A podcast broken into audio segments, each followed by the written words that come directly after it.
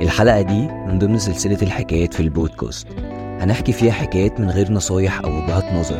ممكن تكتشف فيها نصيحتك بنفسك. ممكن تضحك تزعل تستفيد. بس الأكيد إنك هتلاقي فيها نفسك في جزء منها. إزيكم؟ أنا شادي محمد. بودكاست أن تكون حرا.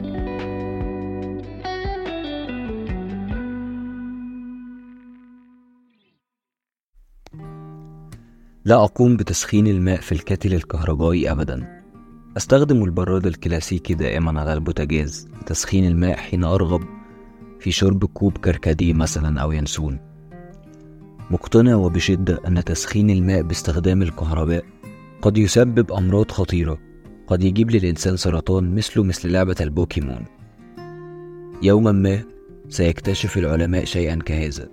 سيأتوا ليقفوا جميعا أمام قبري ليترحموا على أيام ويقولوا كان عنده حق. كان سابق عصره وأوانه. صرت على قناعة أيضا مؤخرا بالحكمة الشعبية. اصرف ما في الجيب يأتيك ما في الغيب. ولذلك صرت أبعزق في الفلوس ليلا ونهارا. وعملا بتلك المقولة قررت الذهاب وعمل اشتراك في جيم فاخر في منطقتنا. قررت العودة فجأة بعد انقطاع عشرة أعوام وأكثر عن الملاعب والرياضة عموما. دخلت فقابلتني سكرتيرة حسناء ترتدي زي يونيفورم. أخذت تشرح لي أنظمة اشتراك كثيرة جدا بآلاف الجنيهات كل شهرين وثلاث شهور. ثم ناولتني لشاب آخر بعدها ليتجول معي في المكان قبل أن أقرر الاشتراك. ذهب معي ليفسحني وأنا مبهور جدا.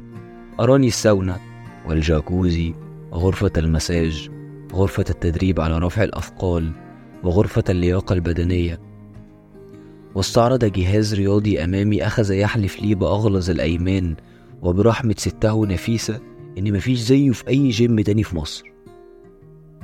قلت له بص يا كابتن أنا مش عايز أتعبك معايا. أنا عايز أمشي على المشاية وخلاص. إديني أرخص وأحقر حاجة عندك. قال لي قصدك ال treadmill يعني. فهززت رأسي ببلاها موافقا. فنظر لي بنظرة شكلك فلاح وشحات وهتطلع دين أمي. ثم أخذني للأسفل لمقابلة الفتاة الحسناء وعمل الاشتراك.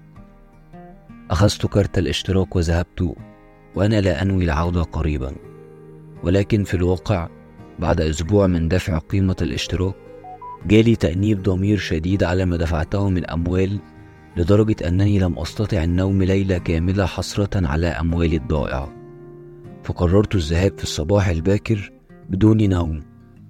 في غرفة التدريب دخلت فوجدت الجميع يلعبون في صمت يرفعون الأثقال في هدوء وينزلونها على الأرض في هدوء. ولم أسمع أحدهم يصرخ في أخيه الذي لا يعرفه وهو يخبطه على ظهره عاش يا كابتن عاش! أو يصرخ فجأة كأنه بيولد بأي من تلك الصراخات الحماسية الجميلة ها هي هو! مملين جدا. أخذت أتنقل حائرا بين الأجهزة الرياضية الشباب الحلاليف مفتول العضلات وأنا لا أعلم كيف أبدأ ومن أين أبدأ. حتى أتى لي أحدهم وقال لي بلهجة عدوانية جدا بلا مبرر أومر خمنت أنه كابتن الصالة وأنه تفاجأ من وجودي نظرا لأن دي مش أشكال ولا أجسام تروح جيم يعني. فقلت له ممازحا رغبة مني في تخفيف الأجواء قليلا. عايز ربع جبنة اسطنبولي ملح خفيف وتمن بسطورمة ها ها ها ها. فلم يضحك أبدا للأسف. مما جعلني أترحم على أيام كابتن جمال سكر مدربي القديم أيام ثانوية عامة. كان يجلس خارج الصالة ليشرب السيجارة مرتديا شبشب حمام ويقابلك بترحاب شديد جدا. يأخذ منك قيمة الاشتراك الشهري 25 جنيه. ويقول لك سيب لي نفسك خالص أنا هظبطك وهخليك بطل. فتشعر بالاطمئنان. تدخل إلى الصالة فتجد الجميع يرحبون بك ويعاملونك بلطف وتواضع مهما كان حجم عضلاتك صغيرا. مقارنة بعضلاتهم أين ذهبت تلك الأيام الجميلة؟ وقفت على التريد ميل الأوسط كمحرم بين شاب وفتاة خوفا عليهما من الفتنة. في البداية اندهشت بشدة لوجود جيم مشترك في الأقاليم ووجود فتيات في الجيم تلعب الهيلاهوبا والشقلباظات والذي منه وسط الرجال. ولكنني تجاوزت الأمر بسرعة فالدنيا تتغير بسرعة والأشياء العجيبة قد تحدث أحيانا. سألتها ببراءة لو سمحت يا أنسة هو البتاع ده بيشتغل إزاي؟ شرحت لي واستوعبت بسرعة وبدأت في المشي وأنا أقول لها خطر جدا على فكرة هذا البتاع خدي بالك أحسن تقعي خفت أن أتزحلق أو يختل توازني فأمسكت بالمقبض الأمامي بشدة وأنا أفكر في احتماليات إصابتي بمرض خطير يوما ما. كيف أنني لن أقوى على تحمل تكاليف العلاج أبدا؟ كما أنه لا يوجد علاج في مصر لأي شيء أصلا. نظرت إلى الفتاة التي تركض بجواري ورغبت في إخبارها أن استعمال الكاتل الكهربائي بيجيب سرطان حتى تأخذ حذرها لكنني خشيت أن تعتقد أنني أعاكسها مثلا. كما أن الموقف غير مناسب أبدا. أوقفت اللعبة وأخذت ألهث بعنف. أخرجت هاتفي وكتبت عبارة احتماليات الإصابة بالسرطان وسط الرجال. فخرجت لي نسبة غير مبشرة أبدا. فأحسست بضيق شديد مما دفعني لمغادرة الجيم وأنا حزين جدا. وأنا ماشي أخذت أفكر في الأشياء تفاصيل الأشياء وكيف أن الإنسان ده تافه وضعيف جدا زي الريشة في مهب الريح. حتى أتاني اتصال هاتفي من رئيس اتحاد سكان العمارة. يتصل بي منذ أيام حتى أشارك في دفع صيانة الأسانسير. أنا أتهرب منه حرصا على عدم المواجهة المباشرة وأتعامل معه كفرخة صغيرة جبانة. الأسانسير الذي لم أستعمله أبدا أبدا ولم تمسسه قدماي بعد لأنني لم أنتهي من تركيب الشبابيك حتى في شقتي الصغيرة ولا أسكنها ولا أتردد عليها. يريد أن يحاسبني على صيانته المفتري. رددت عليه هذه المرة بعد أن أعطاني الذهاب للجيم دفعة من الشجاعة والإحساس بالقوة وذكرته بنكتة عادل إمام في مسرحية شاهد ما شافش حاجة لما قالوا له ادفع فاتورة التليفون لنقطع عنك الحرارة. هو خاف يقطعوا الحرارة فدفع وهو أصلا ما عندوش تليفون فلم يفهم الدعابة أبدا. ثم اضطرني لمصارحته بأنني لا أنوي الدفع أبدا حتى أسكن في الشقة أو يتوفاني الله أيهما أقرب تجاهلت صرخاته وتهديداته وأغلقت الهاتف في وجهي وأنا أشعر كأنني أسد. وأخذت أتمشى وأراقب الناس في الشوارع وأدندن. لحنا غربيا التصق في ذهني من فيلم شاهدته يوما ما. قبل العودة إلى المنزل دخلت إلى هايبر ماركت عملاق.